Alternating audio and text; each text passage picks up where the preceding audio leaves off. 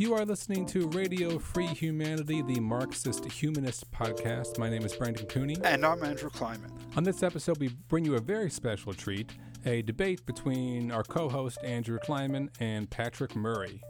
Our regular listeners will remember that back on episode 17 and 18, we brought you a double episode in which Andrew discussed his criticisms of the value form paradigm and specifically Patrick Murray's co constitutive interpretation of value form theory.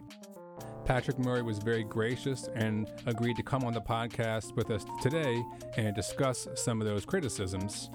Our recorded conversation was quite long, so we're going to break this up into two episodes, this being the first. To hear more episodes of Radio Free Humanity, to read more about the issues discussed, or to join in the conversation, please visit MarxistHumanistInitiative.org. You can also make a donation to the podcast on the website there. While our podcast is hosted by Marxist Humanist Initiative, the views expressed by the co hosts and guests of Radio Free Humanity are their own. They do not necessarily reflect the views and positions of MHI. In just a moment, we'll talk about value form theory with Patrick Murray and Andrew Kleiman. But first, as we do every episode of Radio Free Humanity, we're going to take a few minutes to discuss some current events. We are recording this current events section on Wednesday, August 26th, and we're going to be talking about the Republican and Democratic National Conventions. Where should we start? Uh, a tweet I saw today from Andrew Slack. If you rearrange the letters in Republican National Convention, it spells con vulnerable nation into panic. That's great. Yeah. We're only two days into the RNC, and already it's an insane dumpster fire of rabid hate speech and destruction of all norms and conventions. I think the Republicans are going for the white nationalist vote and the insane vote. Yeah. Uh, there's already been a lot of coverage of Kimberly Guilfoyle's speech, if you want to call it that, on Monday night. All I could think of when I saw it was uh, the two minutes of hate in George Orwell's 1984. It was like Big Brother screaming into the television, and I just picture all the Trump base at home on their couches screaming back at the television. Well, I mean, I, I found last night, Tuesday, much worse because of the really reprehensible way that Trump was using people, people applying for citizenship, this ex-con that he pardoned. Uh, I mean, he's using these people as pawns in, in his reelection campaign. I thought that that naturalization ceremony was absolutely reprehensible. Well, everything he does is bad, but that was absolutely atrocious. I mean, not only did he basically say, you people are credit to your race, I mean, he didn't quite say it in those terms, but that was the, the, the character of, of, his talk.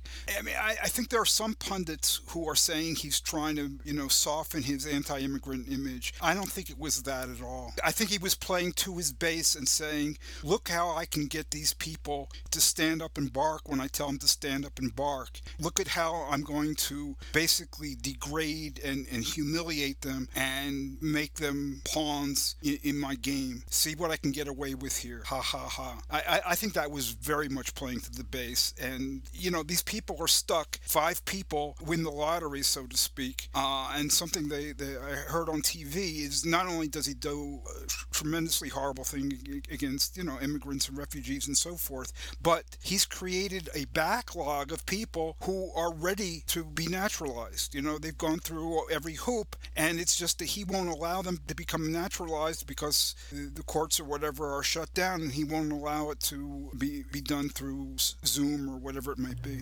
You know, one of the things about the RNC I haven't seen mentioned yet is, you know, Monday night he had this couple who are now famous, Mark and Patricia McCloskey. Oh, Karen and Ken Vigilante, yes. Yeah, who pointed their guns at Black Lives Matter protesters a few months ago yeah. and became sort of a cause celeb for the fascist, Trumpist, Blue Lives Matter people. Yeah. So we had them on Monday night, and then Tuesday night, during the pro- protest in Kenosha, Wisconsin, a vigilante shot three anti-racist protesters. Yep.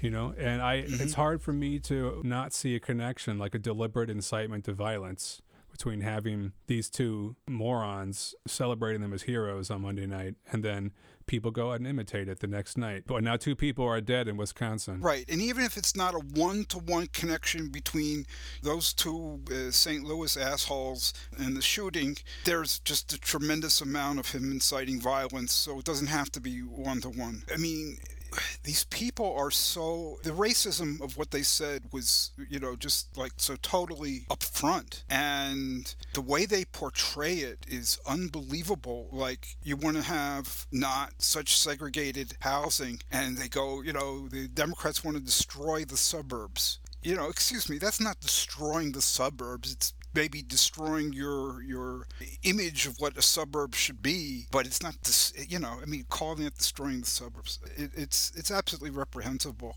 But everything Trump has done is play to his base, and you know, people expected him to pivot, and he he's never pivoted, and he he's not going to. Yeah. I mean, if, if pivoting was, was what we saw Tuesday instead of Monday, I mean, yeah, maybe, right, right. but it's a joke, right? And uh, you actually have to understand how his base is seeing it as well. They they rightly don't think it's pivoting. They they rightly understand the, the, the subtext.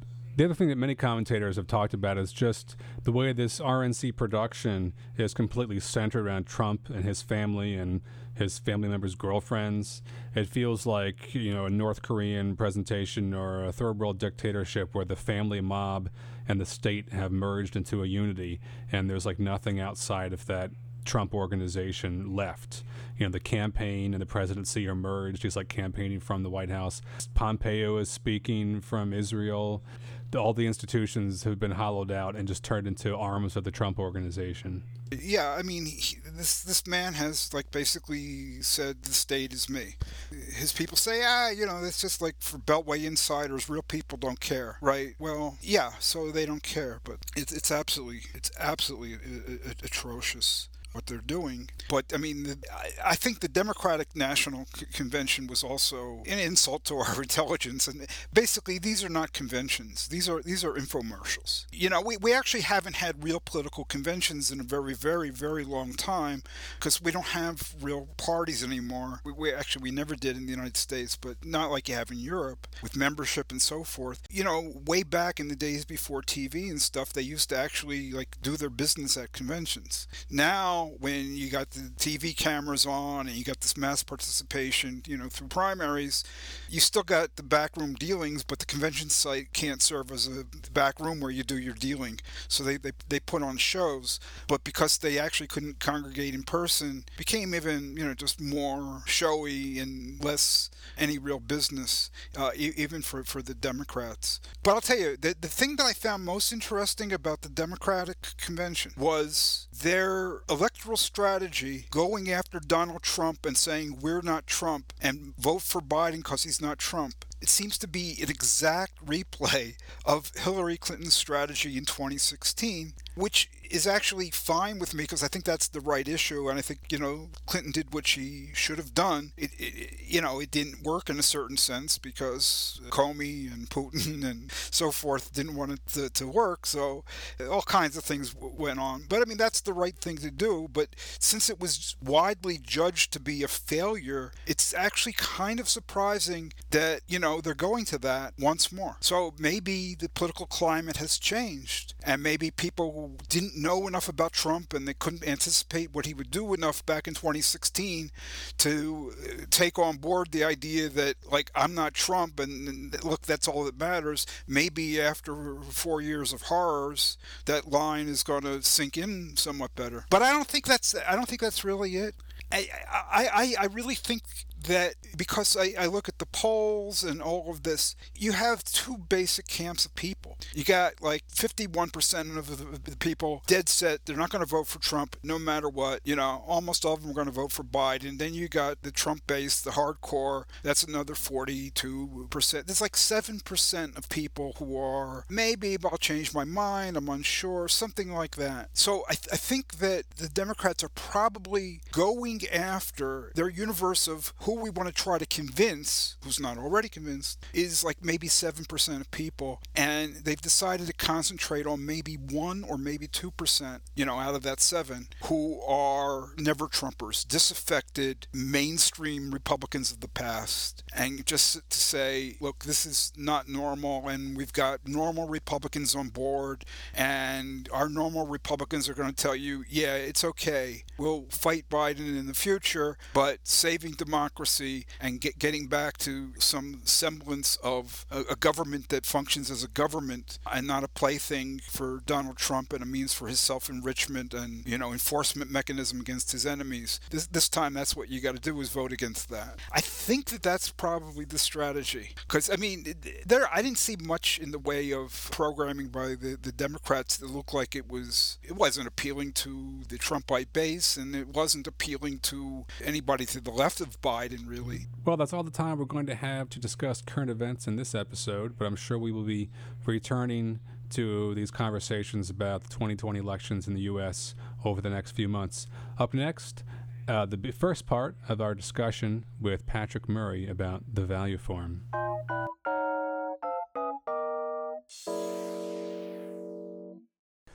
We are very pleased to have Patrick Murray on the podcast today to talk about value form theory and to respond to criticisms we made about value form theory in a previous two part episode. So, Patrick, thank you so much for being here today. Thank you for the invitation. Good to good to be here.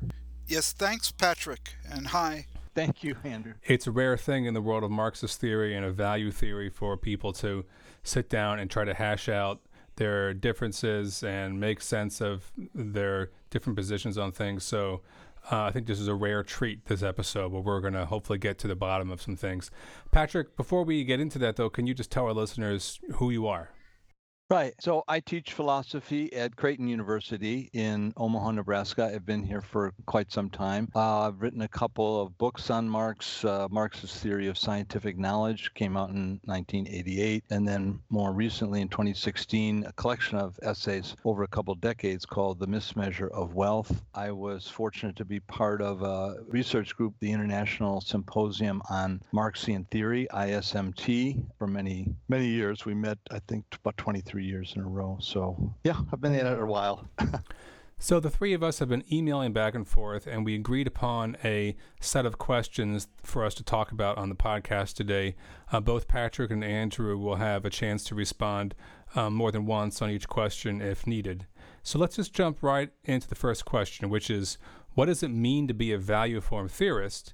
And is value form theory only qualitative. Yeah, thank you, Ben. So I think one way you could say to be a value form theorist would be to have a theory of the value form. If we take that simple approach, then I don't think it's really even controversial that Marx is a value form theorist. He has a whole section on the value form in the first chapter of Capital. He praises Aristotle as perhaps the first value form theorist, although he didn't really solve the problems that he set out for himself. He spends a lot of time with uh, one of the only people contemporaries who he thinks works on the value form theory, Samuel Bailey, writes about 50 pretty intense pages on that. So I would say if you've got a theory of the value form, that's to say, how does value appear? And in Marx's case, how does value necessarily appear, namely as money and price? That would make you a value form theorist. There are narrower conceptions, and in my essay, I tried to get at that as the idea of exchange only. So some theories theorists, not myself, but some value form theorists really think seem to think that value is simply a matter of uh, circulation. Basically, follow Bailey, I would say, in equating value and price. Is value form theory qualitative only? No. I think the key, right off the bat in Capital, Marx, uh, in talking about value,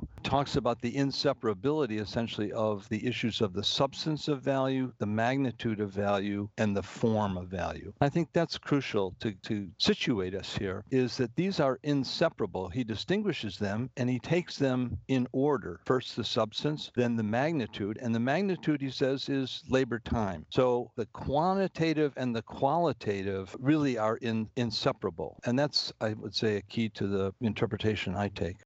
Yeah, uh, on the issue of is value form theory qualitative only, I, I, think Patrick is reacting to a statement I made in, in one of our podcasts. And I mean, don't shoot the messenger. I was only reporting how the precursors of the value form paradigm talked about their stuff at the time in the 1970s. They said the Sraffian neo-Ricardian version of Marx's value theory, quantitative value theory, yeah, that's internally inconsistent, but there is in capital also this qualitative theory. I, I was just reporting that. And even they uh, didn't think that it limited itself to qualitative claims. The more interesting question is perhaps what makes somebody a, a value form theorist. And I, I, really prefer what Patrick said about this in uh, his article that I, have been responding to in these podcasts. And he distinguishes this is on page 220 of uh, Avoiding Bad Abstractions. He, he proposes that we distinguish simply having some theory of the value form from value form theory in the more restrictive sense that it's widely employed today. So, yeah, Marx had some theory of the value form. So did Aristotle. So does every money and banking textbook that students of uh, economics and business students read, right? You know, you're just talking about money and what it has to do with value. But what we mean by value form theory today is either what Patrick calls the extreme one sided exchange only variant or something like, or his version, which he calls co constitutive, which holds that value and the magnitude of value are co-constituted in production and circulation. In that more restrictive sense, I, I think it's clear that Marx is not a value form theorist in that latter sense. So I think the key in this regard is Marx's claim that price money is the necessary expression of value. And I think that's a much stronger point than just sort of having some idea about money and price. Marx, and in terms of, you know, everybody having a, a value form theory, I mean, Marx says hardly anybody has a value form theory. And I called attention to Aristotle and to Bailey because those are the two people that he engages who actually have a theory theory of the value form who are really interested in the question of how is value going to express itself. Value is something that's very strange, congealed socially necessary abstract labor. He says at the beginning of that section on the value form, this is something that you you can't see, twist it, turn it, however you like. It's a super sensible social quality. It's not something that you see, and therefore the question of how does it appear is very pressing with something like value. And to really kind of work that out, he thinks that's one of the main things that the tradition of political economy, well, really no one before him Another point about Marx that's crucial, his value form theory stresses the polarity of the value form, right? So there's the commodity and then there's money. The commodity is in the relative value form. The money is in the equivalent value form. I don't know that there's anybody in the literature uh, who really has that that theory of the polarity of the value form. So there's a lot to Marx as a value form theorist. He's not just somebody who, you know, has a theory of value has a theory of price. Right. The problem is that we don't jettison necessary distinctions and wrap everything up into a muddle in which Marx having a theory of value form makes him a value form theorist and then there's a simple step to well then he's a precursor of the people who now call themselves value form theorists that's an illegitimate move and I, I think we have to have uh, clear and distinct ideas about this so if people had not come along to expropriate Marx's term, uh, you know, value form and, and stuff, there would be no problem. But I don't want to say that he's a value form theorist because although he had some theory of the value form and it's illuminating and stuff, he has no real relationship except being the opposite of uh, either the exchange only variant or the, the co constitutive variant of what calls itself value form uh, theory today. And whatever Marx may have written, uh, I mean, everybody talks about the value form. I mean, Böhm-Bawerk wrote, I quoted this to somebody the other day he, he, he said Marx's statement that the total price equals such and such amount of money is meaningless since, quote, commodities do eventually exchange with commodities when one penetrates the disguises due to the use of money, close quote. That's a statement about value form that I don't happen to agree with, but it is a statement about uh, value form hopefully we can get over the course of this discussion and moving through these questions some clarity as to what the actual claims are that are at stake here, as well as whether or not Marx can be read to have these claims or not. So why don't we move on to the next question, which is I'm going to pose to you first, Andrew, and that is in Marx's theory, is a commodity's value only potential prior to sale? Uh, short answer, no. Longer answer, I don't even know what that means, as I've said it's dawned on me that perhaps what's being said, and I would like, you know, confirmation or clarification, is that a commodity only potentially has value prior to sale, and it's sale that turns that potential to have value into an actuality. Okay, so to my mind, there's a distinction between having a potential value, which I don't know what that means, and potentially having value, which I do know what that means, and that is not uh, very clearly not Marx's theory. Okay. Uh, Patrick? Yeah, well, Marx talks about latent value. Uh, I, let, me, let me let me connect it to our the first point uh, that I wanted to make about the inseparability of the substance, the magnitude, and the form of value. We know from from the treatment of the value form, Marx's treatment of the value form in section three, that the form of value is money.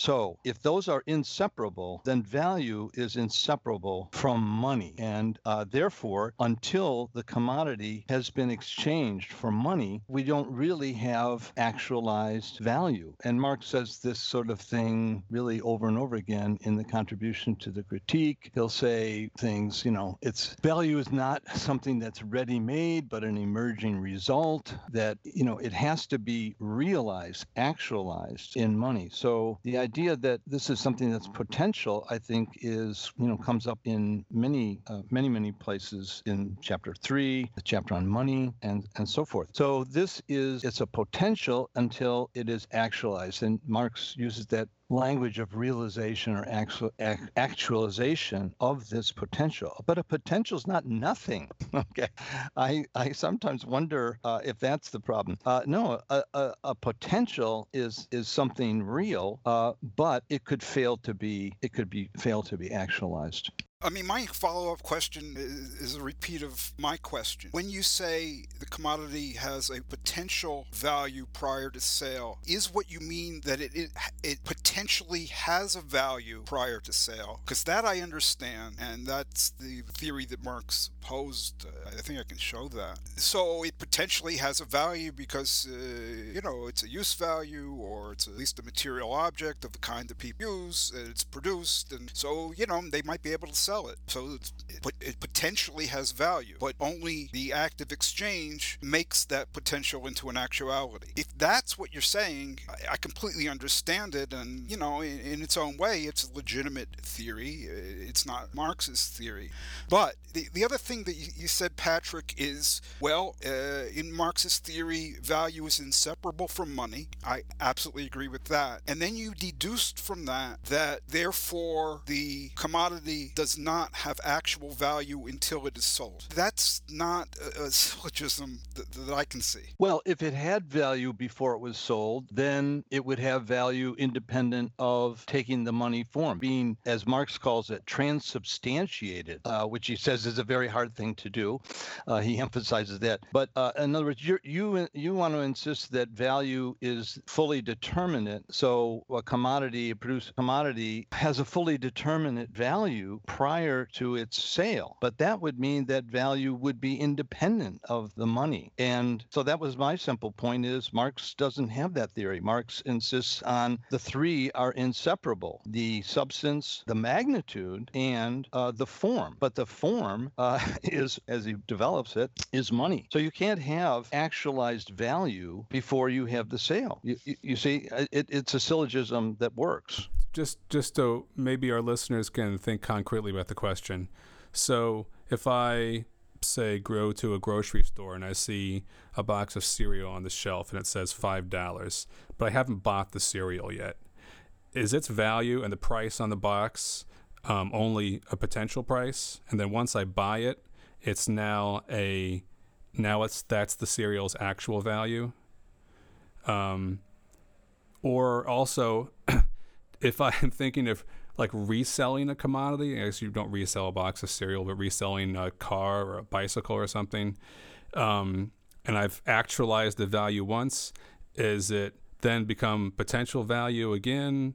If I'm going to, you know, does the commodity have an actual value that that you know can it be a store of value? Can it um, hold value after I've purchased it, or is it like this moment of actualization, just sort of as a fleeting moment where money is exchanged with it, and now it becomes latent value again? Yeah, thanks for that question. Actually, that that whole question, uh, my wife Jeanne Schuler and I wrote an article recently, "The Commodity Spectrum," to kind of deal with this question about the resale and so forth. Uh, the short answer would be yes, it could have potential value if you if you would want to, certain things that you would want to resale.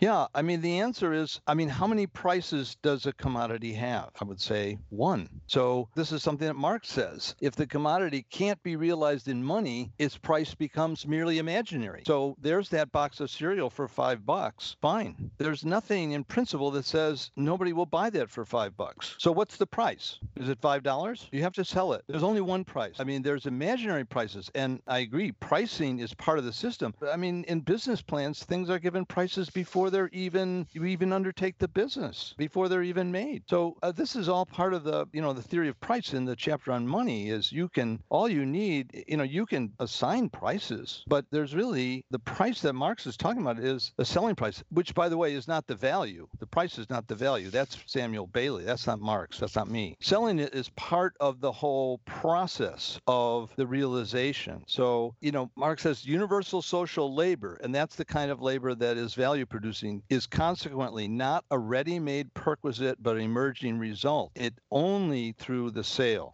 It says this over and over again but not through the being equated with money and given a price, but through the sale itself.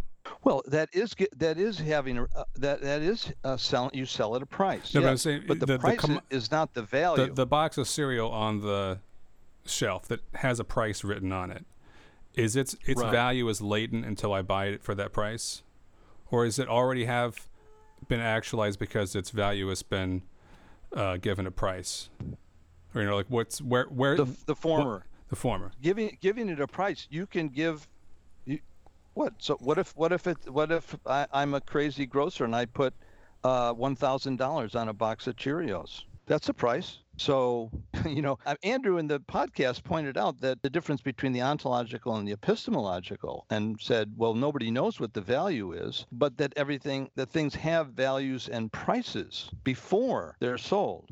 Yeah, but um, you know, how do you know what the price is? Yes, you can set that price. You walk in, there it is, five dollars. Well, that's because the grocer thinks it'll sell at five dollars, and that will work in the business plan. But what's gonna what's gonna tell you where to set that price is, you know, what what things are. I mean, part of what's gonna tell you that is what things are are actually selling at. I'm not gonna sell my cereal at a thousand dollars. It's a price. Yeah, I mean, Marx is writing in the tradition of political economy in in their time and our time what economists mean by the price in, in a competitive market is not anything that anybody sets. So the grocer does not set the price of the Cheerios or whatever. And it's perfectly correct to say that you can slap $1,000 on your box of Cheerios. But the point is that that is not the price. Okay? Now, is the price determined by the amount of money that somebody happens to, to buy that for? Well, not really. I mean, it's a bigger social process. I mean, if you, for instance, imagine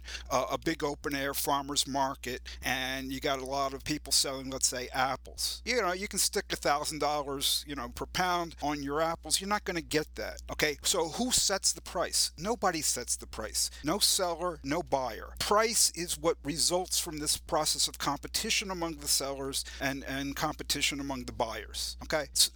I'm sorry, Andrew, but you you you want to say that price and value. You say it said in the podcast that value and price are determined prior to sale. Prior and independently of them. Yeah, okay. but that, Here, you seem to be not saying that now. No, I, am absolutely saying that. The issue is the cause. I'm not saying that if they sell for $2 a pound, therefore their price is $2 a pound. I am saying if they sell for $2 a pound, then we know that, that the price is $2 a pound. But what is determining that price is what economists regularly refer to as the determinants of supply and demand. These are factors that influence the magnitude of the price and, you know also the magnitude of the value. Incomes, taste and preferences, prices of related goods, the technology. Uh, you know, Marx would put it in terms of the amount of labor socially necessary to produce the commodity. These determinants or forces, if you will, these are what determine the price and, and the value. It's not any action of anybody that is doing this.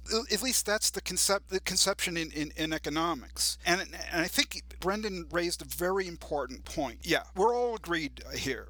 Value is not independent of money. But the, the, the issue, I think, is that the values of commodities are expressed in money form prior to sale, independent of sale, after sale. So I, I don't think that one can deduce anything concerning the role of sale in the determination of value from the fact that money is inseparable from it. Okay, because because all independently and before sale, commodities values are expressed in, in money. What does that mean, Andrew? I mean, uh, does that mean like the five dollar price? But you might not get your five dollar price. Sure. That's what. That's why Marx distinguishes between that might be an imaginary price. Absolutely. Right. Now, let me just answer that. Absolutely. So you, you, you stick $5 on the box. So that is not the price of the cereal that it's going to sell, for. It's also not the price of the cereal when it's sitting on the shelf. Okay? It, it, the price of the cereal might be $3.49 or might be $2.97. I don't know what it is. You don't know what it is. Nobody knows what it is. That only is proven or appears in the process of exchange. But the point is, it does have some price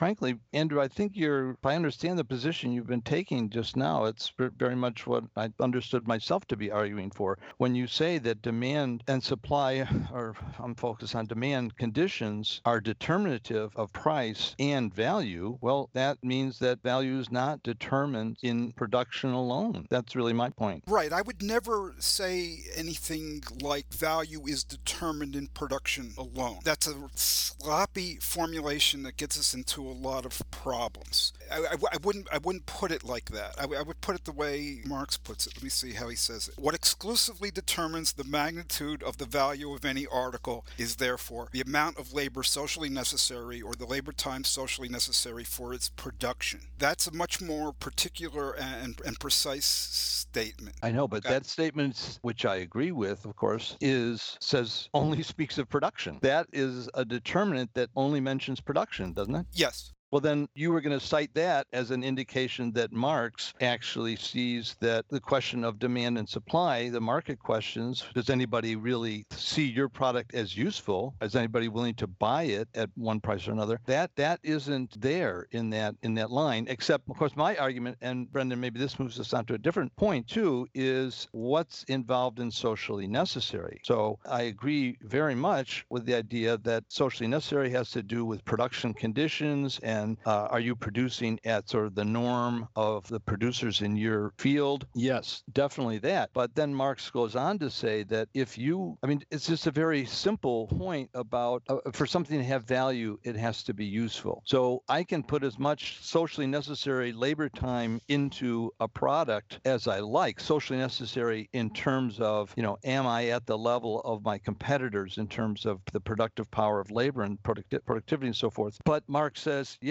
but if nobody wants to buy that, your labor, and, and he'll put it this way, doesn't count as labor. It doesn't produce value. So that, even though the quote that you mentioned talks only about production, Marx doesn't say everything. You know, we all know Marx doesn't say everything uh, all at once. I mean, he has a theory of production prices. That doesn't come for a long, a long time, prices of production. Uh, so not everything gets said in at once, but often he, he'll write and anticipating things. And I think what he's anticipating there is that socially necessary necessary is going to involve the market conditions. Socially necessary is does anybody want this product? If they don't, then the labor that's gone into it simply doesn't uh, produce value. It doesn't count as value producing labor, and your product doesn't have value. So socially necessary has a double meaning, but the meaning that refers to the market, because in, early in the book, he's just sort of assuming that supply and demand are, are, are matching, and that factor just doesn't factor in. But in many different places later on, he'll take another look at that. Very short clarifying question. And because of this, um, this fact that a commodity has to be socially useful and have it, there has to be demand for it.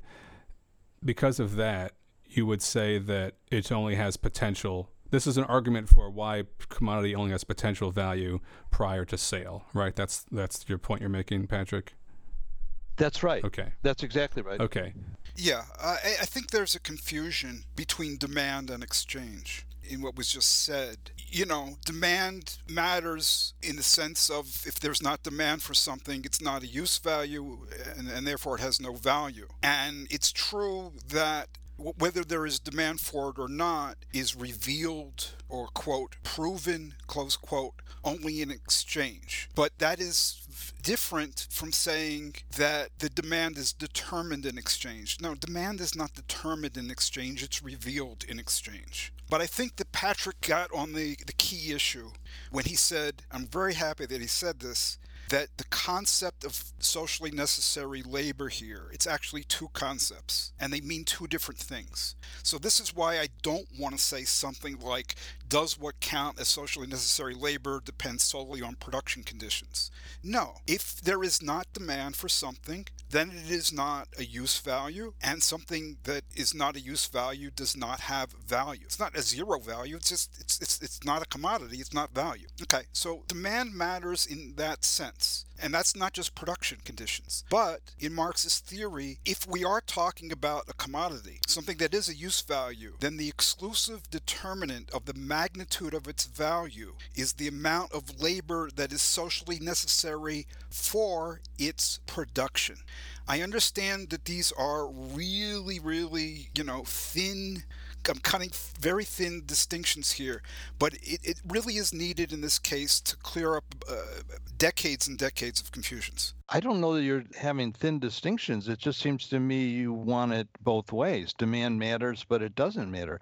I mean, or put it this way, and Marx makes this kind of observation often is like, well, if demand doesn't matter, then only production matters. Well, yeah, I agree. And and that's that's why he writes that uh, the way he does. I mean, he he writes it the quote you you gave, which is a really important one, and I agree with completely. That's assuming that demand doesn't matter. Okay? So, you know, lack of demand can can destroy essentially potential value. It can't it can't create it. I, I think I think you're agreeing. One has to have I it two ways. One's talking me, about two different things and one is whether the product is a use value. And then, given that the product is a use value, what determines the magnitude of its value? I, to me, those are different questions. See, the point is, in the real world, you're not given that. You, you don't know whether new Coke is going to work or not. You don't know whether there's going to be a pandemic that drives the price of your oil that's, you know, in ships, cargo ships, you know, way down. I mean, you don't know. Isn't that a question of epistemology rather than ontology? No, it's ontology. I mean, there might not have been a pandemic. Maybe people would have liked the new Coke and wanted to buy it. Maybe people would have liked the Edsel and bought all kinds of Edsels. You don't know. That's a, you know, capitalism's risky business. You put it out there, will people buy it or not? You don't you don't know that. That's the why it's potential. It's, but but but that's all a question of knowing rather than being. No. No, it's not. I mean, you don't know because you have to see what happens. Right. Isn't that the same argument with socially necessary labor? You don't know whether you're. Yeah, this is the argument. It is. It is socially necessary labor. I mean, outside of the question of whether or not there's demand for your product, just with the question of average productivity, you may not know if the labor you're performing is at average productivity or not until your product tries to sell in the market.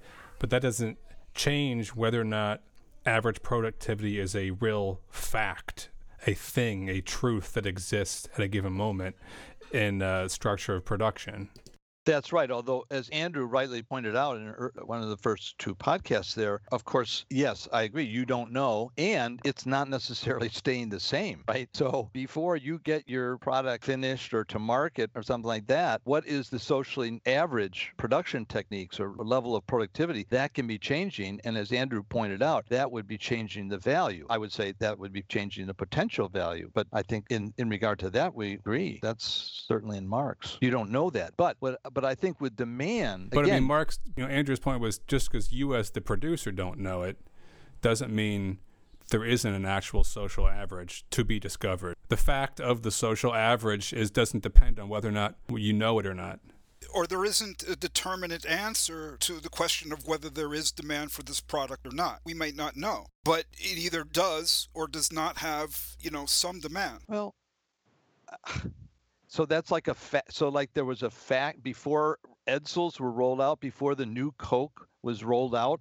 Like there was a fact of the matter about what the level of demand would be. No, no, no. I mean, at this point, a can of New Coke either has the demand for this particular can of New Coke either exists or does not exist. Back in 1950, whatever, at once Edsels were off the line, this particular Edsel in the, the lot, there was or was not demand for it. Okay, and that gets shown in the process of exchange, but that is not being determined in exchange. I don't uh, quite see why it matters, particularly whether, I mean, it seems to me that demand could be shifting daily, hourly, uh, in principle. But uh, setting that aside, I mean, the point about the idea that it, whether demand is being shown or not, the question is really whether or not demand is a determinant of price and value. Demand's not a production condition. So it seems to me you're granting that demand is a determinant of price and value. That's that's all I'm arguing. Is that I mean that makes it a co-constitutive theory. That's what I'm arguing for. That's what I, I find in Marx. Okay, this is really hard for most people to get, but absolutely it is the case in Marx that demand, in some cases and in some senses, is a determinant of value. The issue, however, is it is when it is a determinant of the magnitude of the commodity's value, it is the determinant of its value in a manner that does not contradict Marx's statement that the exclusive determinant of the magnitude of the commodity's value is the amount of labor time socially necessary for its production. The basic case is the one he lays out in chapter 10 of volume 3, where he says, look, imagine that demand for the particular kind of product is very strong, very high demand. Because there's very high demand and it can command a, a high price, that allows inefficient producers to come in and compete in the market. And these inefficient producers produce at a higher than average value because they're inefficient. So that raises the average amount of labor that's socially necessary to produce the commodity. So the demand is affecting the amount of labor that's socially necessary to produce because it's bringing into the market inefficient high value producers. And conversely, if demand is low. So, yes, demand conditions are determinants of the magnitude of a commodity's value, but only insofar, according to Marxist theory, as they affect the amount of labor that is socially necessary to produce the commodity. But, Andrew, that's very elegant, and I agree completely. But uh, what if I've just produced something and nobody wants it? I mean, the, the principle, just seems to me, is very simple, and you've granted it that if it's not useful, then it doesn't have value. So it just flat out, apart from the considerations which you which you just uh, described, if something just people don't want to buy it, if they won't pay for it, then in Marx's language, then it turns out to be not socially useful. And if it's not socially useful, it's not a value. It's just as simple as that. I, yeah, I agree with I agree with that. Yeah, but then you don't know. You have to wait to see what happens, whether it sells or not. That's when you know. I, I agree with that as well. But that makes value potential. No, that, that makes the magnitude of value or the question of whether the commodity has a value unknown prior to sale. But that's a question of knowing, not a question of, of being. Already, I think we've really laid out clearly some clear differences of understanding about what Marx is arguing here. But maybe we can move on to question our third question that we prepared, which says, in our previous podcast, Andrew Kliman argued that Patrick's co-constitutive value theory interpretation collapses into this extreme form of value form theory in which value is determined in exchange with no relationship to socially necessary labor time. The realized value, which is finally and fully determined in exchange, just replaces the potential value that existed prior to exchange. Patrick, do you agree? And if not, how does your co-constitutive theory avoid this problem? I mean, basically, you know, and in my paper, I, I said this is I agree with pretty much all of the criticisms that Andrew and others would make of value form theory if they're aimed at exchange only value form theory, which I don't think is Marxist theory, and I think it's wrong. Okay, the reasons why I think it's wrong are ones that uh, I think agree with Andrew's critique of value form theory generally difference is Andrew doesn't think there's anything else. Uh, you know, and, and in the podcast, uh, you say that a number of times. So basically, the premise of my paper is yeah, we've got to distinguish two forms of value form theory the exchange only and the co constitutive. And Andrew basically says uh, there's really only one. And if that were the case, I would be simply in agreement with him. I don't think it is. I think it's, it's clear there's there is a co constitutive view. And I think it's clear, actually, that that's Marx's view. And if it fits in really much better, I think, with so many basic features of Marxist thinking. I mean, the, the whole idea, if you go back to the Grundrisse introduction, and he talks about production in a narrow sense, and then production as the totality that includes circulation, consumption, and so forth. And so he sees the, or the chapter right at the end of volume three on production and distribution. In other words, he wants to see these as, as really an inseparable totality again. And the co constitutive view, co-constitutive means that production and circulation, exchange and circulation are consti- both constitu- co-constitutive. That just seemed to me to fit Marx's picture like a glove. And there's also room in it because Marx, you know, in terms of essence and appearance, Marx says, well, yeah, but really production is the most essential for the simple reason that if you don't produce things, there's nothing to circulate, to exchange, or to consume. And I quite agree with that. Yeah, I, I think we made clear between your comments, Brendan, and mine during the prior episodes that, yeah, I mean, I do see a distinction between the exchange only variant and the co constitutive variant. And my point was not that there's no difference, but that the co constitutive variant, when all was said and done, collapses into the exchange only variant because the actual actual price of a commodity is determined in exchange and because of what happens during the process of exchange. To me, that that that is really the issue not the issue with respect to everything but the, the, the issue of where this interpretation in either the exchange only variant or the, the co-constitutive variant where it departs fundamentally from from Marx. And so for instance, um, I, I was just rereading Patrick's paper Avoiding Bad Abstractions. He says that in Marx, this is page 234, says that in Marx's view, commodities enter circulation with latent value and surplus value and with adjustable prices that are actualized and given final determination in the sale of the commodity. So yeah, the commodities have have potential values and prices before they enter exchange, but the real deal, their actual prices are just whatever amount of money for which they are exchanged. That's as I understand the, the position. Well, what what what is what would you say the actual price is? I mean, how many prices are there? There's really only one price, the actual price.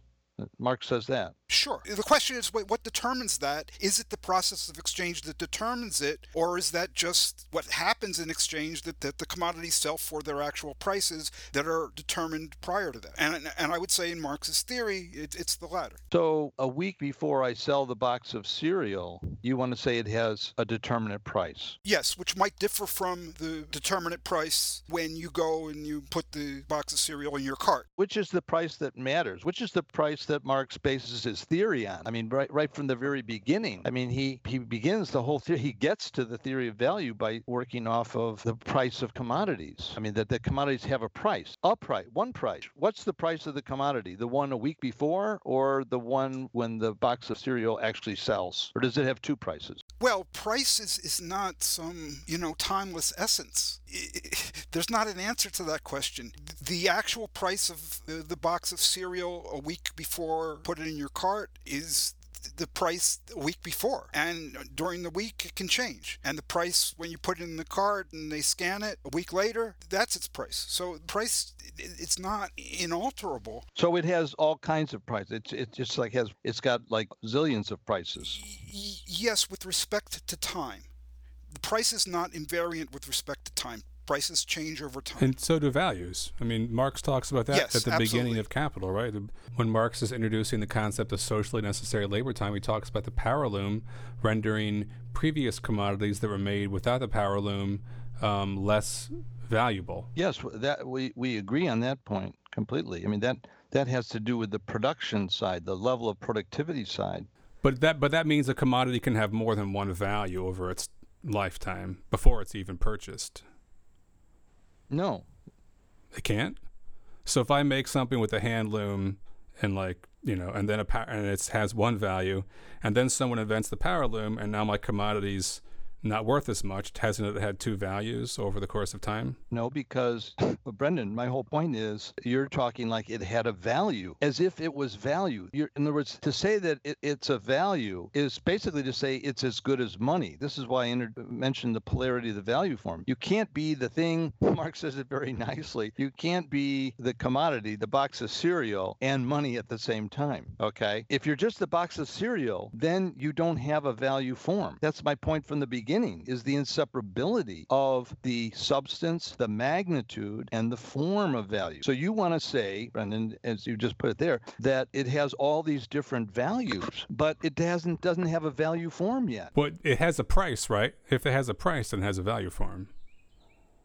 Yeah, but the price is just an ima- is imaginary until it's realized. So for you, the value form isn't the price; it's like an actual moment in time where you hand money to somebody for a commodity? I mean, isn't the term value form just referring to um, like the way relationships are expressed quantitatively between commodities? You actually have to exchange money for the value form to exist? Yes, this is yes, this is just you can read this over and over again in Marx. Yes, you actually have to exchange it. But but when Marx talks about the value form, he's he's talking about like you know coats equals linen, shows its value in the body of the linen and things like that. He's not saying that it has to, that there's like a temporal moment of exchange and where the value form. Yes, he does. Does he? Over and over again, he does. Sure, he does. I thought he was talking about showing that, relationships between one thing expressing its value in another commodity. Yeah, but what's the other commodity that the whole argument is what what do you have to express value in? Ah, you express it, you express it in the money commodity.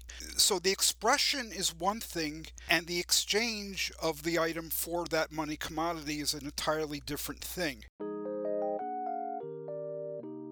In just a few moments, we will continue this conversation with Patrick Murray about the value form, but first, as we do in every episode, we're going to hear a few things about Marxist Humanist Initiative, the organization that sponsors this podcast, from Anne Jaclard, the organizational secretary of Marxist Humanist Initiative.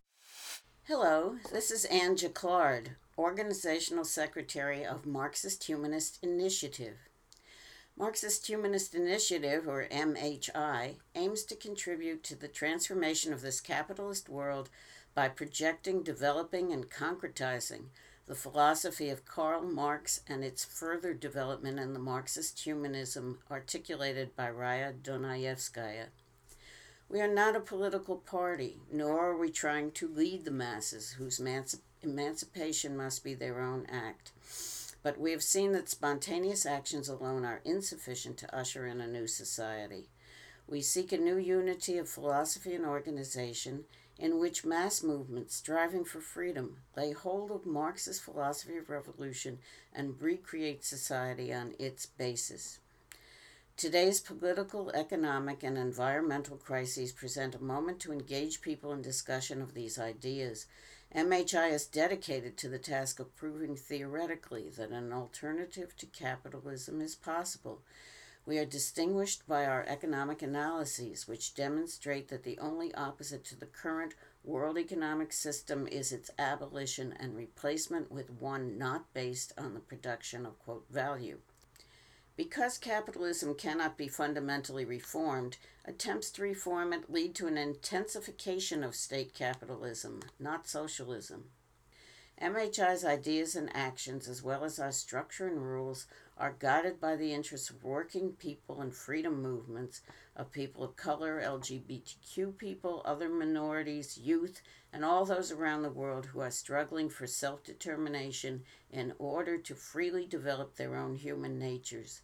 We have no interests separate and apart from theirs. We intend to practice as well as espouse a two way road between our organization and people outside it as essential to developing a single dialectic in the relationship of theory to practice. So, we left off, we were just talking about the way a commodity expresses its value in the body of another commodity uh, compared to the actual act of exchange. And Andrew was just about to say. Uh, I, I, know that Brendan doesn't want us to quote a lot of text, but uh, if you look at the second page of chapter 3 on money in volume 1 of Capital, this is at the bottom of 189 of the Penguin. Uh, he says the price or money form of commodities is a purely ideal or notional form. And then he continues since the expression of the value of commodities in gold is a purely ideal act, we may use purely imaginary or ideal gold to perform this operation. Continue continuing in its fu- in its function as measure of value, money therefore serves only in an imaginary or ideal capacity. Exactly right. That's my that's exactly the point, Andrew. Is that you can put a price on things. Then you have to come. The, you, you, you know that's the first section of the money chapter. Then we get to means of circulation, right? And then start looking around. You, you know, if you want to start looking at 201, 202, and so forth, that's where the quote that was the epigram uh, for my paper. We see then that commodity commodities are in love with money, but the course of true love never did run smooth. I love that. Meaning what? Meaning that, yeah, uh, you put a price on something and you want that money, you want to get that m- amount of money in exchange. Well, that's what you want, but you may not get it, right? So Yes, but when Marx and political economists of his day and before and since speak about the price, they are not, especially when they're speaking of competitive markets, they are not talking about the price tag that, somebody slaps on the product. They're talking about something that emerges through a big social process, has a lot of determinants underlying it, uh, and so forth. You know, so we say the price of gold is. And that is not a statement about, you know, some gold seller. Putting a price tag. You know, people have there's a, an asking price and this price, and then there's the the price at which the, the gold is selling for right now. And the question is, right now, if you're holding some gold and it's not selling, is its price right now the same as the price of the, the actually realized price? Is it the same as the actually realized price of the gold that is selling? Your, you know, three ounces of gold. Does it have the same price as they do right now? That's that's the issue. Or or is this like Schrodinger's cat and we and, and it, it doesn't either have or not have a price until this three ounces of gold happens to sell.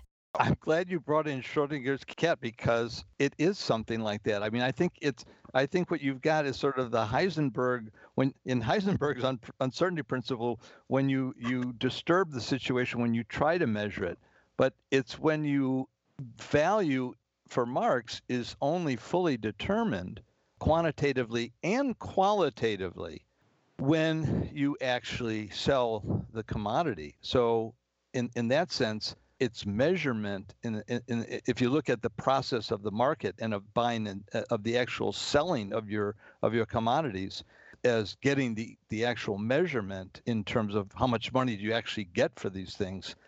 It's really the measurement is really part of the process of the determination. But as I understand it, you you ex- you accept this. So I, I'm I, I'm not. No, I don't accept this at all.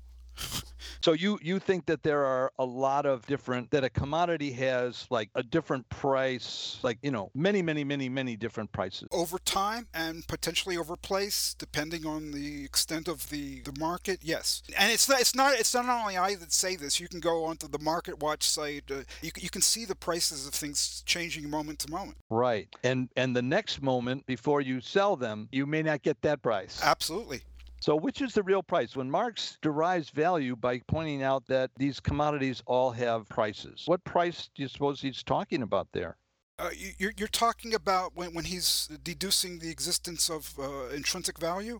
Yes. And and he talk- deduces it from the idea that every, in other words, it's because all the commodities, well, by virtue of being commodities, that means they have prices. What price is he talking about? Like Okay, well, he says it, it is exchanged for right there. So he says it's exchanged for what are the various things? Page 127. Yeah, okay, so it's a quarter of wheat is exchanged for X amount of boot polish, Y amount of silk, or Z amount of gold. So its exchange value in terms of boot polish is X, in terms of silk is Y, in terms of gold is Z. And we call the exchange value in terms of gold, we call that price. Yeah, and that's really what exchange value is. By the way, as long as you're on that page, Therefore, X boot polish, Y silk, etc., are mutually replaceable or of identical magnitude. So he can only get that because he's talking about one price, not like a whole raft of prices that you're talking about. And notice the next sentence. It follows from this that, firstly, the valid exchange values of a particular commodity express something equal. Uh, you wondered about what in the world am I talking about with valid prices? Well, it's lifted from the third page of Capital. Yeah, I'm, I'm aware of that. And I, I, wrote, as you know, thousands of words. I still don't know what, you mean, but that's another question. When Marx says a given commodity is exchanged for, I think a very plausible interpretation is not that he means that throughout all time it will always be exchanged for X boot polish, Y silk, or Z gold, but that at this moment in time it is exchanged for X boot polish, Y silk, or Z gold, and that two days later it might be X plus epsilon boot polish, Y minus epsilon silk, and Z plus double epsilon uh, gold. So to say it is exchanged for, it means that it has one price, yes, and one exchange value in terms of silk, etc., at a moment in time. At least that's a very natural and, plausible interpretation. Right, but Andrew, I, I certainly don't agree that the prices of commodities can change over time. But that whole argument is based on the idea of a price. And my question is, what price is he talking about? And as you read that, it's clear that he's talking about the price that they sell at. Absolutely. So, so then the question gets into determination, uh, into causality. Is the exchange of the wheat with the gold what determines the price? Or is it rather that that is the price and it is determined prior to the exchange by a, a social process and determinants underlying and so forth? That's the question. And that will have to be the question that we answer in part two of this fantastic discussion. So, thank you so much to Patrick Murray for joining us, and you will get to hear more of what he has to say and what we have to say in the next installment of this episode. Thank you for listening to Radio Free Humanity. To find out more about the issues discussed, please go to MarxistHumanistInitiative.org. If you'd like the podcast, we would love you to subscribe to the podcast, to like the podcast, send us a comment, send us a question, tell your friends, tell your enemies, and we'll see you next time.